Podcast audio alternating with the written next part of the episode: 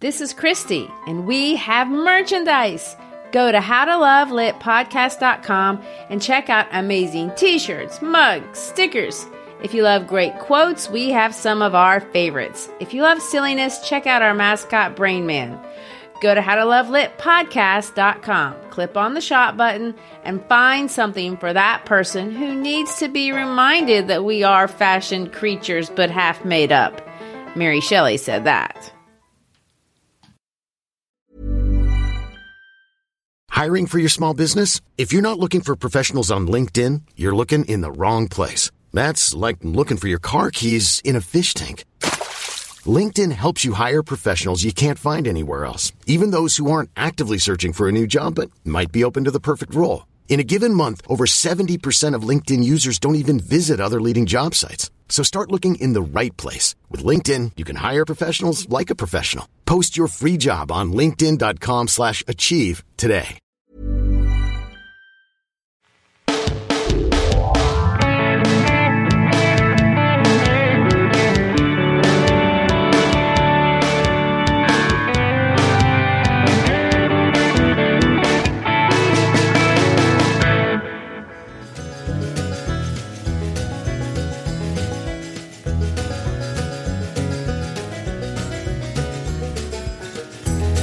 Hi, I'm Christy Shriver, and we're here to discuss books that have changed the world and have changed us. And I'm Gary Shriver, and this is the How to Love Lit podcast.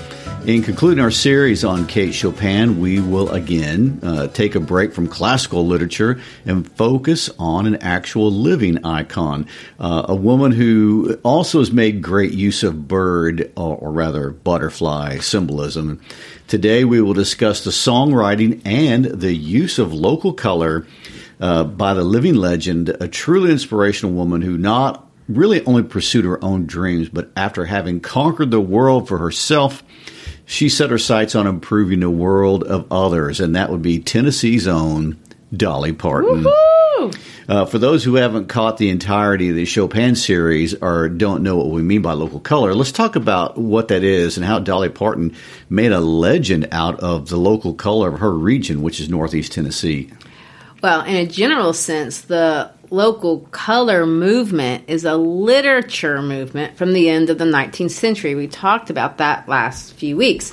It's fiction and poetry, but it focuses on characters, dialect, customs, landscape, and other really particular features of a cert of a particular cultural region of the country. Well, of course, in the case of Kate Chopin, you know, she focused on the culture of the Creole people of southern Louisiana. Mark Twain, who we haven't featured yet, but lots of people know, he's associated with, you know, the Mississippi River region and Missouri. But Dolly Parton is from our state of Tennessee, and although Memphis is on the way other side, we are still in Dolly Parton's home state. While Memphis overlooks the Mississippi River because we're in West Tennessee, Dolly Parton comes from Appalachia or the Smoky Mountain region. That's actually 400 miles across on the other side, on the northeastern side of the state. Well, just in case you know you're not geography savvy, um, if you're not familiar with the the southern region of the United States, you may not realize how long the state of Tennessee actually is. It's 440 miles or 708 kilometers. You know, from the eastern border to the western border. Uh, our side borders Mississippi and Arkansas. Dolly's side borders Kentucky and Virginia. You know, to put in perspective, Dolly Parton's hometown of Sevierville is actually almost as close to us as if compared to if we were going to go to the Canadian border, if that puts it in perspective. That makes it seem so far away. I know. And Dolly's writing is characterized in large part by her storytelling. And many of her stories are about growing up in what we call the Smokies. She sings about the land and the culture of the mountain people who lived there. These are people who often have been called hillbillies. that can be considered a derogatory term, by the way. Uh, and lots of times you'll see them represented as cartoons. They'll be wearing overalls, missing teeth, making whiskey out in the woods. She took these stereotypes, as well as the beautiful landscapes of the Smoky Mountains, to craft a cultural legacy that is way more sophisticated and enduring than the blonde wigs and the fake boobs that we associate with, with Dolly's, you know, persona, her public persona. Parton has written over 3,000 songs. 450 of them have been recorded. Her song, I Will Always Love You, which she wrote in 1974, shot up to number one at the time, but it shot up again when Whitney Houston recorded it in 1992 and has been or is one of the most successful American songs of all time. She's recorded 46 solo albums and 13 studio made ones. But her career is more than just records. She's made movies, built a theme park, started a literacy foundation that has distributed over hundreds of millions of books to children in the world. And she was instrumental in funding the research for the COVID 19 vaccine here recently. Well, today uh, we focus on Dolly Parton as a songwriter. We will talk a little bit about her personal story and career, but mostly we want to feature her written work. And we will highlight three of her most popular works, number one of which is I Will Always Love You, and then Eagle When She Flies, and then, of course, coat of many colors. I mean, there were a lot of songs to choose from. 3,000, you know, we never down these. I know, and so many of them are, you know, really beloved. There's a broad range of styles in, in her music, more than most people think. I mean, she's famous for country music, but she writes and performs gospel music, pop music, show tunes, rockabilly, anything. I do want to credit a woman uh, that we're leaning on heavily for this episode, musicologist Lizzie Hamessley. She's an ap- academic who's extensively worked in studying Dolly Parton's written work and published a book called Unlikely Angel The Songs of Dolly Parton. There is so much to say about Parton's work. Obviously, we can only scratch the surface, but let's start by providing a little context in regard to the region. We, of course, are proud Tennesseans. But in case you are not familiar with our little state here in the mid southern region of the United States, let's talk about what is amazing about Tennessee. well, sure, like we said, Tennessee is a long state, but it's also a skinny state. It's only 112 miles from top to bottom, north to south. And it goes from the Mississippi River all the way to the Virginia border. And because it's so long geographically uh, and culturally, there's actually a lot of diversity. And uh, we see it with the food and we see it with the music. I mean, Memphis, where we live, is known for some of the best barbecue in the world. And uh, Memphis barbecue is slow cooked and it can be wet or dry. It can be ribs or pulled pork. And Memphis boasts that uh, not only is it the, the second fattest city in the United States, but it aims to be number one thanks to the barbecue. We do love it. Uh, now, I want to point out one interesting thing. The Tennessee state flag has three stars on it. Those stars represent the three sections of Tennessee east, middle, and west. Uh, we're also known for our sharp wit, I would like to say. Uh, Memphis is also the home of the blues and B.B. King, and it's home to Elvis, uh, which we should feature sometime. And it's where Johnny Cash and many other icons recorded here at Sun Studios. And uh, But if you go up I 40, uh, about 180 miles, you end up in Nashville, and that is the home of country music. Uh, the home of the Grand Ole Opry and it, the Country Music Hall of Fame. It's where uh, Dolly Parton lives today. You know, but she's not the only one. You've got um, Keith Urban and Billy Ray Cyrus and Taylor Swift and Kelly Clarkson and you know endless musicians that are calling Nashville home. Uh, it's an epicenter for a lot of American music. But if you keep driving another 207 miles up I 40, the interstate that crosses our state, you'll arrive at exit 407. That is the exit to Sevierville and those Smoky Mountains made famous by Dolly Parton. Uh, the Great Smoky Mountain Park is the most visited national park in the country, and uh, the region has uh, rivers for rafting and trails for hiking, and uh, the most fun thing we love the most black bears. Oh yeah! Uh, everyone drives around on the lookout for a black bear sighting, and um, it's part of the Appalachian Mountain Range. But it's called the Smokies because there's a natural fog that often hangs over the range and uh, presents as just large smoke plumes from a distance. I mean, it's beautiful and inspiring, and it is home to Dolly Parton. Well, she was born in a town called Sevierville on January 19th, 1946 Today, of course, Sevierville is a tourist trap. it has outlet malls, a strip with restaurants, hotels, endless shows, but most famously, it's home to the theme park we call Dollywood. We have a picture of Dollywood on our website when we visited there last summer with our family if you want to see what the entrance looks like. Most everyone in our area who eventually makes the pilgrimage to Dollywood loves it. We love the rides, the shows, especially around Christmas. But we also love, and this is one thing people don't know about, the food. Dollywood may be the only theme park that I know of that's known for good food. that is rare. I know, because we usually think of theme parks having cardboard pizza and funnel cakes. But traditional mountain home cooking was a must for Dolly.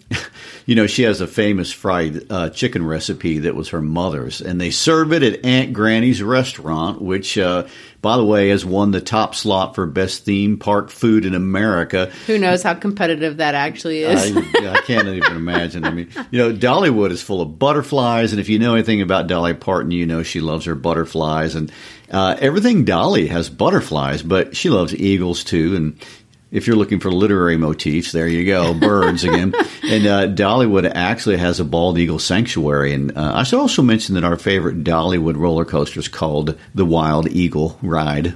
Oh, yes. I'll never forget last summer, we'd hit every ride in the park multiple times, waiting on the fireworks show. It started to rain, and Anna and Lizzie jumped back on the Wild Eagle and rode it with their feet dangling in the rain. So and crazy. It was. And I would like to point out it was not a light rain, it was a driving No. rain, and they had the most fun of the night. but no that- lightning. True. You know, Dollywood has a water park too, but it's not near as busy as Disney World or, or Busch Gardens. I mean, it celebrates the Smoky Mountains and uh, highlights maybe even, it might even glamorize the culture of the Appalachian people. Well, it is a lot of fun, and we've been going there since my girls were little, and we love it. But going back to when Dolly lived in Sevier County, none of that, of course, existed. It was a threadbare, poor, dirty, and hungry part of Appalachia.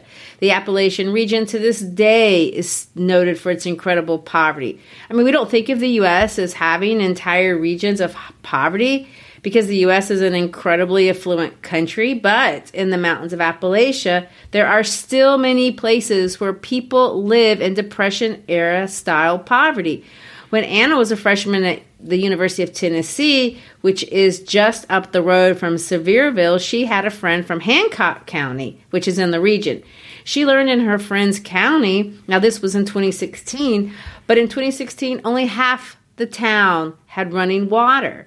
So that kind of poverty really does still exist in those mountains. Gary, what is making Appalachia so poor? Uh, you know, that's an excellent question, and it's really not simple to solve. Um, the U.S. government has spent over four and a half billion uh, on over twenty-eight thousand projects in the region, most of which, most famous of which, would have been TVA.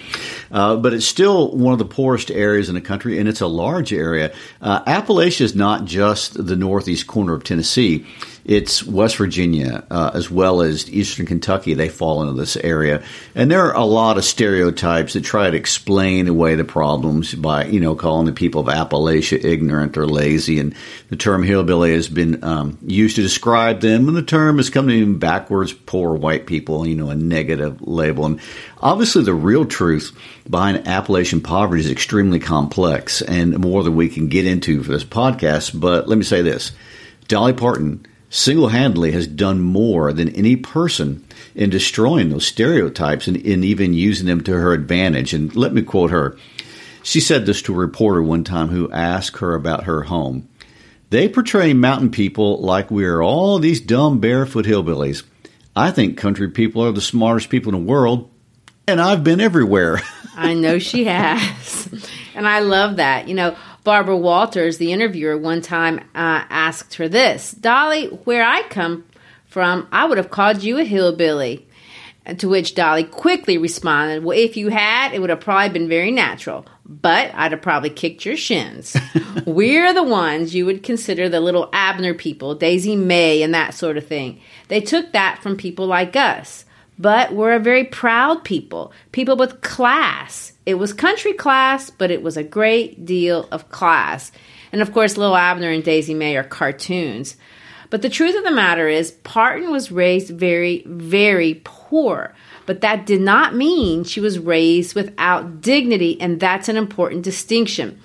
Today, at least in many circles of the first world, we associate poverty with irresponsible behaviors like drug use, idleness, lack of hygiene, uh, people who don't have pride and, and don't try to take the initiative to, to live responsibly or properly. But Dolly Parton reminds us that you can be poor, hardworking, proud, and very dignified. And you know, she's so funny about it. In her biography, she says that her family was so poor that the ants used to bring back food they'd taken from us because they felt sorry for us. Uh, she makes it seem lovable, but the reality was was really rough. I read about an incident in Parton's childhood where she stepped on a broken jar and almost severed three toes, and they had no means to go to a doctor. So her mother, Avie, sewed the toes back on herself. That is incredibly ingenious, and I don't think I'm smart enough to even try to pull that off. Uh, but what we can see, you know, you can read, there's so many anecdotes um, from Dolly's early years, but we can see there's just this high level of dignity in mountain people. We see it from her birth experience. Her parents paid the doctor for her delivery. They had no money, so they paid with a sack of cornmeal. They were going to pay for the birth of their child. She was the fourth, by the way, out of 12 children, and they were all raised in this little one room cabin. The kids slept four to a bed, and one of them peed in the bed, she remembers. But in her song, Greatest Days of All, she says this about it. A dirt dauber built its nest on my only Sunday dress, and the room leaked in my shoes, and when they dried, they were too small, and the rats chewed a great big hole in my only winter coat, and at night I'd hear them gnaw the paper off my bedroom wall. They had, you know, no indoor plumbing, no electricity. It just wasn't glamorous. Oh my gosh! And, and let me add this: uh, those lyrics are likely not an exaggeration of the reality of poverty in Appalachia. Um, you know, in fact, if anything, uh, she has probably romanticized it a bit the uh, Depression era poverty that was really felt all over the United States before World War II never left Appalachia. And, you know, we know that as a statistical fact. But if you want to feel how real it is, besides just looking at numbers, you can, in fact, visit Dolly's first home on Locust Ridge.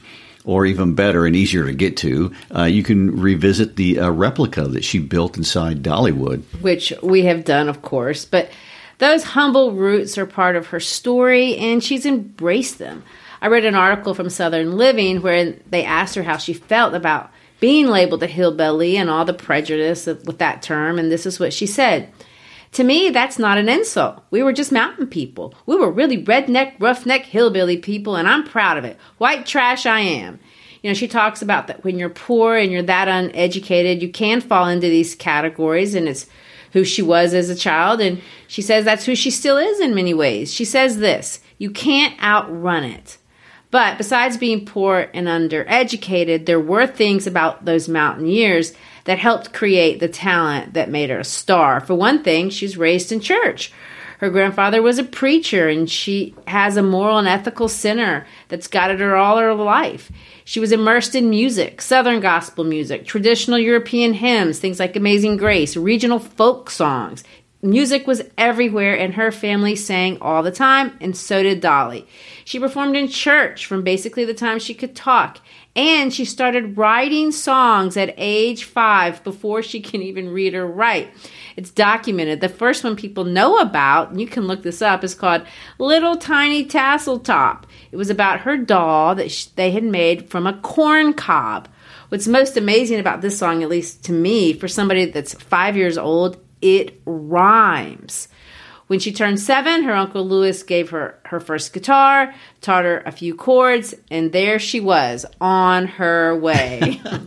well, she was, but that doesn't mean she didn't work her heart off out, however we want to say that. She got her first spot um, on a local Knoxville TV station when she was 10 and she made $5. Uh, that was more than her father made for an entire day of work at the sawmill. But Knoxville is not a launching pad for stardom, and no. uh, her sights were set on Nashville, 150 miles down the road. And her Uncle Bill and she would drive back and forth to Nashville in a car that had a door wired shut with a coat hanger. Uh, the goal was to get a producer to take notice of her, and they made headway. And uh, the day after she graduated from high school, Dolly moved to Nashville full time to peddle her songs to publishers and performers. And this will be my favorite part because on her first day in Nashville, a man by the name of Carl Dean drove by in a white pickup truck. Dolly was standing in front of the wishy washy laundromat on their 50th anniversary. And let me say, this is one of the rare occasions that the public ever got a quote from Dean. He had this to say about that day. My first thought was, I'm going to marry that girl. My second thought was, Lord, she's good looking. And that was the day my life began. Man, that's a crazy and rare story. well, it is. They got McDonald's drive-through that on their first date, and two years later, when she was 20 years old, they got married. The only guest at their wedding was her mother. Wow. Uh, why was it so small? Well, her career had started to take off, and a record label was investing money in her. Uh, she had a hit, a single that went to 24 on the country charts. The name of that song, by the way, Dumb Blonde. Funny enough. Uh, the refrain to that song is Just because I'm blind, don't think I'm dumb, because this dumb blonde ain't nobody's fool. She's right about that. She had another song that was called Something Fishy. It charted at 17. She had a debut album coming out called Hello, I'm Dolly. And the record label did not want her to get married. They thought that would derail her career. Well, she told them, I ain't waiting. And she just eloped. Uh, she didn't even tell him, by the way, for a year. she got wanted to get married in a church. They found this little Baptist church, and she asked the preacher, "Would you marry us?" Uh, they couldn't even have a traditional honeymoon because the next day Parton had to appear on a radio show. But the deal was made. And Carl was good with Dolly just being Dolly. well, you know, he did go to one event with Dolly when her first record uh, went to number one, and he put on a tuxedo. He went to the dinner. He walked the red carpet. He sat through the awards. And after the dinner, um, he turned to Dolly and said this Dolly, I want you to have everything you want, and I'm happy for you. But don't you ever ask me to go to another one of them dang things again.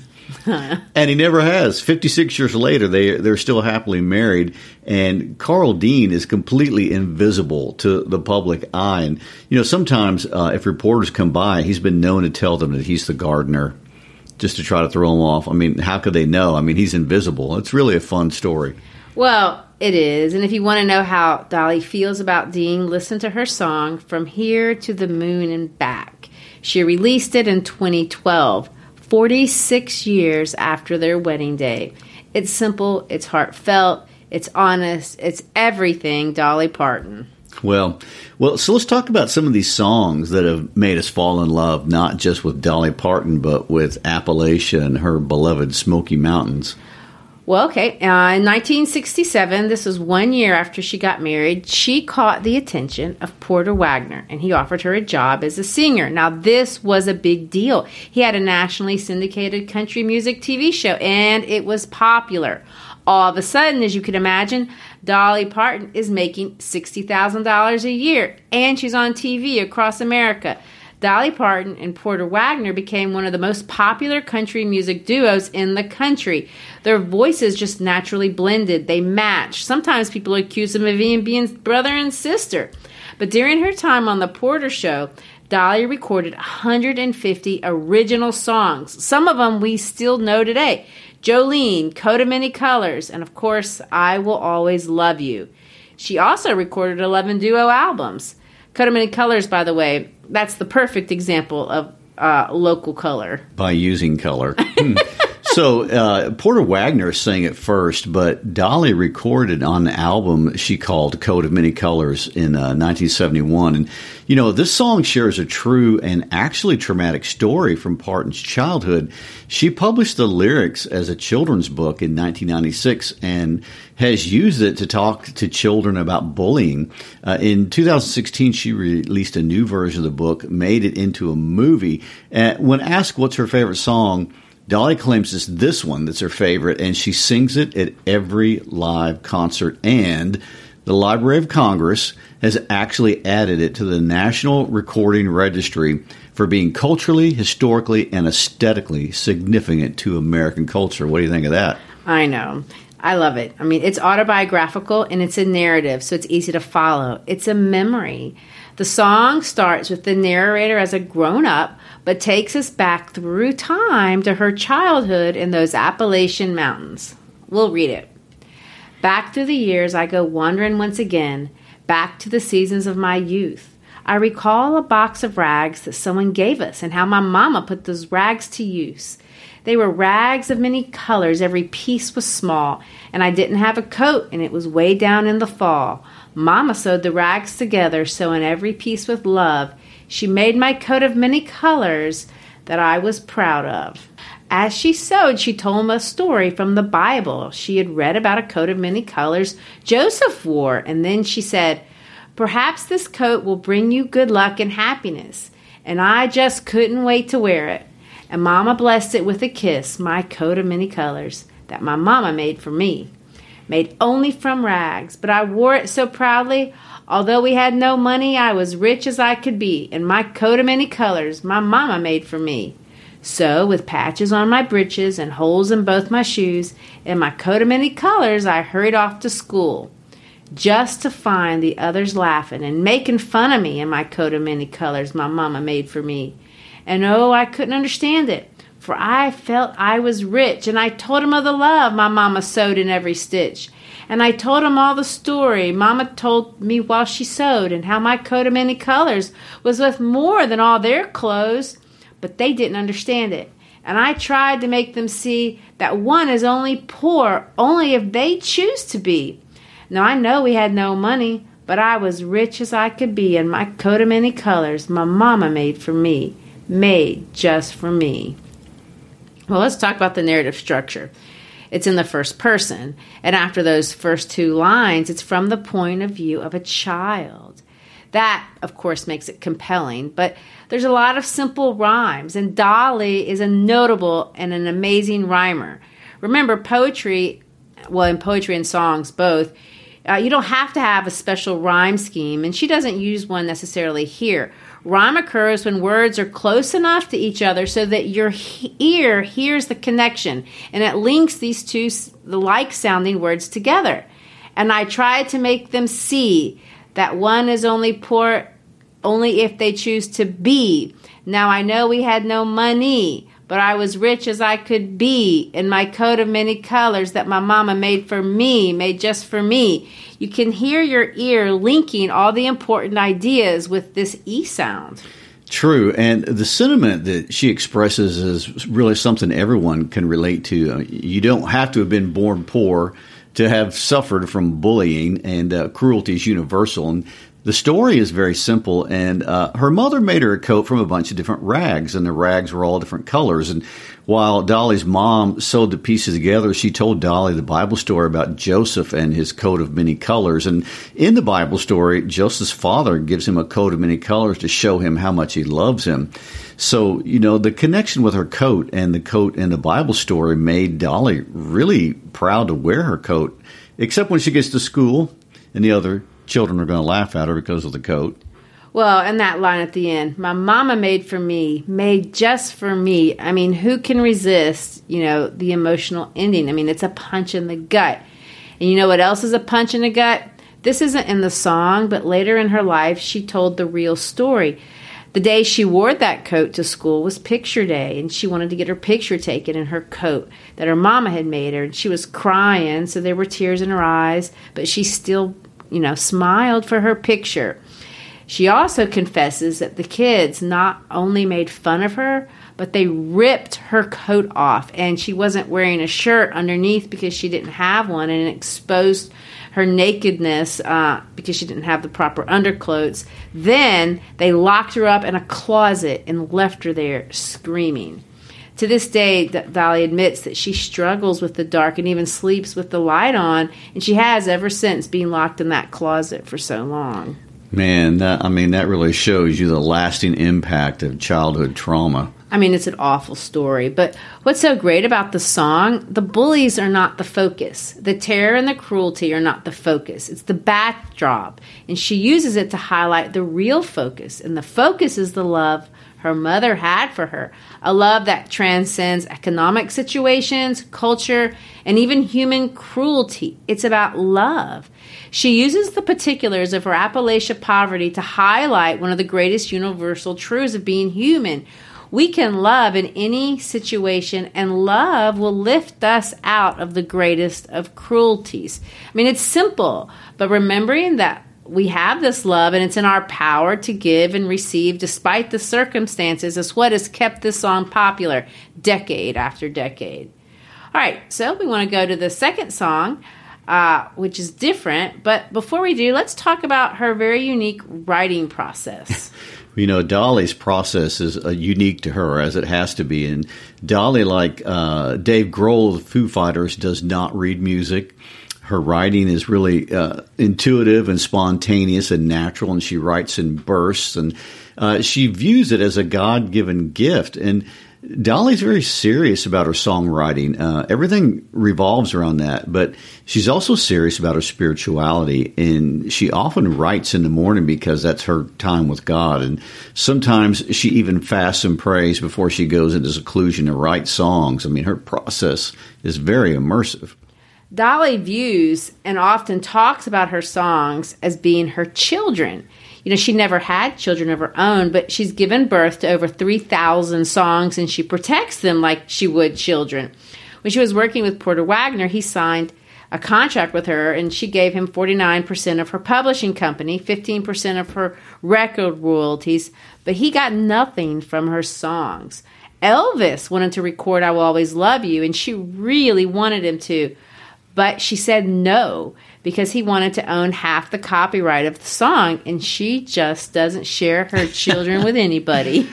Well, you know, from a cultural standpoint, it makes sense. Um, songs are an important part of Appalachia culture in general. And for women in that region, producing songs and stories is really part of your identity as a person. And um, you know, it makes sense that Dolly's songs, which are narrative in large part and often about her own life story, would be something personal and something you just wouldn't sell or even want to give away.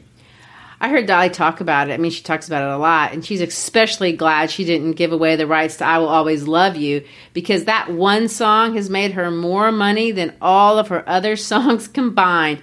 It's been considered to be one of the greatest love songs ever written which is ironic because it's not even a romantic song at all.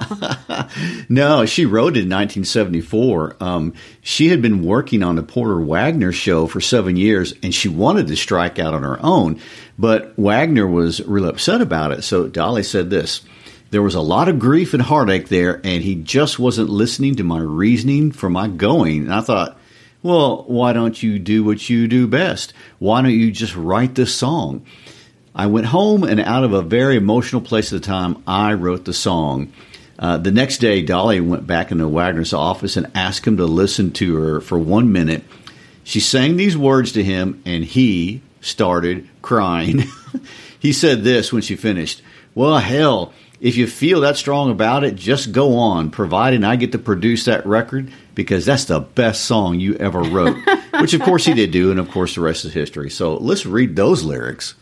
If I should stay, well, I would only be in your way, so I'll go. And yet I know I'll think of you each step of the way, and I will always love you. I will always love you. Bittersweet memories, that's all I'm taking with me. Goodbye. Please don't cry, because we both know that I'm not what you need but I will always love you. I will always love you. And I hope life will treat you kind. And I hope that you have all that you've ever dreamed of. Oh, I do wish you joy and I wish you happiness. But above all this, I wish you love. I love you. I will always love you. I I will always always love you. I will always love you. I will always love you. I will always love you. You know, it's really not a love song. It's a breakup. it's a breakup song. song. Wow. You know, look at the, the, the first two lines. If I should stay, well, I would only be in your way, so I'll go. and yet I know.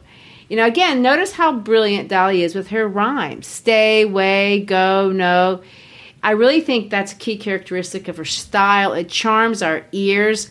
But beyond that, she's breaking up with someone in the most gracious way humanly imaginable. It's full of affection and respect.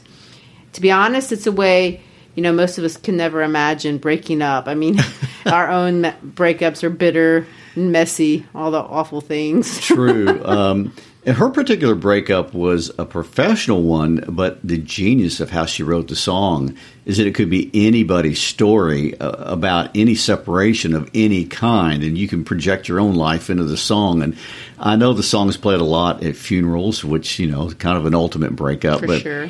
but it's been used at graduation parties, going away functions, just all different kind of things. Well, notice the refrain. I will always love you. I will always love you. I will always love you.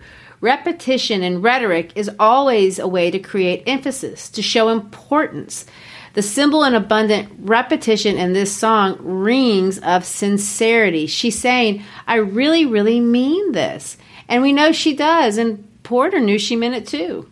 You know, uh, many people know the song, but they didn't know Parton wrote it. Uh, Whitney Houston recorded it for the movie The Bodyguard in 1992, and her rendition became the top selling song in history by a female artist, and it's sold in excess of 20 million copies globally. And, you know, it's garnered accolades everywhere around the world. And Dolly is not one bit jealous. She has many complimentary things to say about Houston's recording, and she always has. The song topped the charts when Dolly recorded it in 71 from her album Jolene, but according to Forbes, Parton earned $10 million off of Whitney Houston's rendition. Not bad. no. You know, in 2007, Dolly sang the song again for Porter Wagoner at a special ceremony at the Grand Ole Opry in Nashville just a few months before he died. Wagoner talked about that night. He said this It was the most emotional night I've ever spent at the Opry in my life. And Dolly, of course, sang the song, I Will Always Love You. And they had me sitting on a stool, and she just came and wiped some of my tears away. She meant it for me and wrote it for me, she said. That's a wonderful thing that she stood there and sang it for the whole world to see, and the evening was unbelievable. And of course, he died just right after that. Wow. Uh, and you know, Dolly recorded it again with Vince Gill in 1995, and various other artists have recorded it. I mean, it's one of the best selling songs of all time.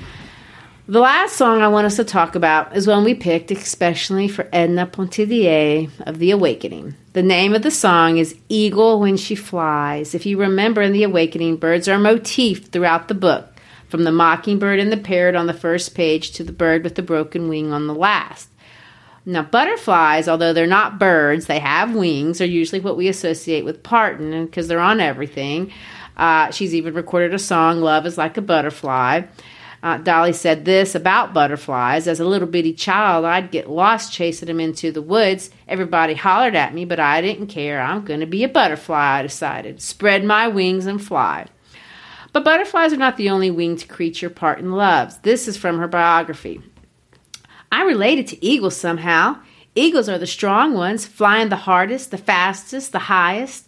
I didn't realize how much I write about eagles until somebody brought it to my attention. I must just relate to the idea of soaring. The song Eagle When She Flies was released in 1991. She'd been an icon, you know, by that point for years. It was her 31st solo album, if you can believe that. The album Eagle When She Flies was her first solo album to reach that number one spot uh, since the 80s, but it did go platinum. So let's read this song Eagle When She Flies. She's been there. God knows she's been there. She has seen and done it all.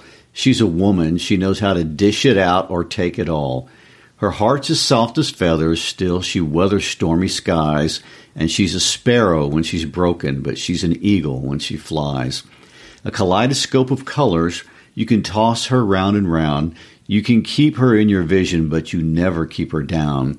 She's a lover, she's a mother, she's a friend, and she's a wife, and she's a sparrow when she's broken, but she's an eagle when she flies. Gentle as the sweet magnolia, strong as steel, her faith and pride. She's an everlasting shoulder, she's a leading post of life. She hurts deep, and when she weeps, she's just as fragile as a child. And she's a sparrow when she's broken, but she's an eagle when she flies. She's a sparrow when she's broken, but she's an eagle when she flies. Oh, bless her, Lord. She's an eagle when she flies. You know, Dolly understands better than most, maybe, what it means to be a woman. Uh, what I mean by that, because, you know, half of the population are women is that she's comfortable being a woman in areas generally dominated by men. She loves womanhood and she doesn't feel any need to change herself to be like the men in her life. And it's a wonderful model. I mean, she loves everything feminine. A lot of that comes from growing up in the mountains when it was not possible really to be feminine. And she would want girly things and pretty things like makeup. And, you know, no poor woman could afford that. But after she got to Nashville, she quickly figured out she could use her femininity to become iconic, as well as to protect herself from some of the, you know, sexism that's just naturally inherent in show business. She created this Dolly cartoon. She likes to call it the do- the cartoon look. This dumb blonde version of herself with the big hair and the big boobs. It made her stand out, insulated her to some degree from harassment but she made femininity powerful and she threw that dumb blonde stereotype in people's faces. Everyone knew she was playing them and pretending to be stupid. It was brilliant. In some ways, she was saying, I know this is what you see when you look at me, but I dare you to think of me like this. You'll pay for it as I trample over you professionally to the top of the billboard charts. Ironically, uh, you know, this in your face strategy of female empowerment was not well received by serious political feminists of her day. But you know what? She could have cared less. She had an informed central vision of who she was and what she was there to do. She had a plan and it was going to work. When I started out, this is what she said, it never crossed my mind I couldn't do it just because I was a woman. I was just going to do what I did, what I felt I did best. And I never once thought that was going to ever, you know, not work for me. And I didn't care. I wasn't afraid of anybody. Do you know what great historical political figure she reminds me of? No. Abraham Lincoln. Huh. He used that country bumpkin self-effacing uh, to disarm to disarm people, and he was highly successful with that. And you know, when I listen to the song "Eagle When She Flies," that's really what the song is about. You know, not it's about not being afraid; it's about being strong and being who you are. And uh, I was interested to read that she wrote it originally to be the theme song for the movie Steel Magnolias, and uh, that was a movie with Sally Fields and Julia Roberts. The um, the producers rejected it, but the line "gentle as a sweet magnolia" was put in there originally as a way to tie the song to the movie and kind of give them a hook. Well, I want to talk about those lyrics, but first I want to revisit, you know, Dolly's stance on feminism because it's unique. Over her entire career, she's been asked over and over again if she's a feminist, and every time she rejects the label. She says no. Uh, well, yeah, and that is a little surprising. I mean, she's a professional woman, and a lot of her songs are about women and womanhood and things that you know we would associate naturally with being a feminist. True, uh, but if you continue to read her perspective, you know she doesn't reject female empowerment at all she's rejecting the political definition and the connotations associated with the word feminist. She's been a woman in business and she's watched that feminist movement from the early days of the 60s. As a woman and as an entertainer and as a businesswoman, she's of course very sensitive to the meaning of words. And when Dolly talks, you know, she throws that country accent around, but she chooses her words carefully and she uses a lot of jokes carefully. Oh, I mean, she's incredible uh, when she's facing criticism and she's using her jokes. And uh, the one that may be the most famous is the one that she uses on people who criticize her for having plastic surgery. she just says, it costs a lot of money to look this cheap. Well, I know. Uh, what she doesn't like about the term feminist is the implication that she thinks is inherent in the term that she is a man hater. You know, the assumption that gender politics is a zero sum game, and for women to get ahead, men have to be put down, or that all men are bad, or or that all men inherently just want to dominate women. She absolutely rejects this. She doesn't believe it. In fact, she says all the time, I love men. you know, she says this, and let me quote her in full I don't believe in crucifying a whole group just because a few people have made mistakes. To me, the word feminist is like, I hate all men. But I'm all for all gals. I think everybody has the right to be who they are. You know, she goes on to say things like this I think of myself as a woman in business. I love men. you know, and uh, that's not to say she doesn't take political stands um, in her art. I mean, the entire musical, you may know it, Nine to Five, is about sexual harassment. The song Just Because I'm a Woman connects the political to the personal and it's autobiograph- autobiographical and it's pretty edgy. I mean, she lives with her femininity, she lives it out. And that's where we land with Eagle when she flies. You know, listen to the line. She's a lover, a mother, she's a friend, she's a wife. She's a sparrow when she's broken, but she's an eagle when she flies. There it is, everything iconic about Dolly. The half rhymes, the repetitions, the Smoky Mountain metaphors, the imagery, but most importantly, that human compassion. People who don't even like country music twang love Dolly because that human compassion makes her irresistible. You know, Dolly's daddy never had a chance to go to school and he never could read or write his whole life. It embarrassed him. And according to Dolly Parton, it crippled him. She grew up and saw things like that all over the place and, and never left her as rich and famous as she got over the years. For example, in 1995, she launched Imagination Library and it was inspired by her daddy. It started just for the children of her home county of Sevier. But uh, in the program, she would mail a child a book every month of their life from birth until age five. Well, since 1995, it's grown well beyond Sevier County, and in 2020, they gave out their 150th millionth book. It's all over the world. In some places, there's books delivered in places that you can only get to by a plane or a boat. Very impressive. Uh, you know, Dolly ends every concert with I Will Always Love You. And she turns her song about her business partner really into a song about her audience. And uh, it's her benediction, it's her blessing for her fans, it's what she wishes, and it, it's really what we wish for you as well. And I hope life will treat you kind. I hope that you have all that you ever dreamed of. Oh, and I do wish you joy, and I wish you happiness. But above all this, I wish you love. Thanks, Dolly. Well, I hope Dolly inspired you a little bit. I'm inspired. Uh, next episode, we will be back to uh, traditional literature with a short story by Guy de Maupassant titled The Necklace. Thank you for listening to us today. As always, please reach out to us on any of our social media outlets, you know, the Gram, Facebook, Twitter, LinkedIn, all that. Visit our website where you can get some free instructional tools or where you can also buy a mug or a t shirt at howtolovelitpodcast.com. But most importantly, if you enjoy our work, please share an episode with a friend. That is the best gift you can give us. Help us grow. Thanks. Peace out.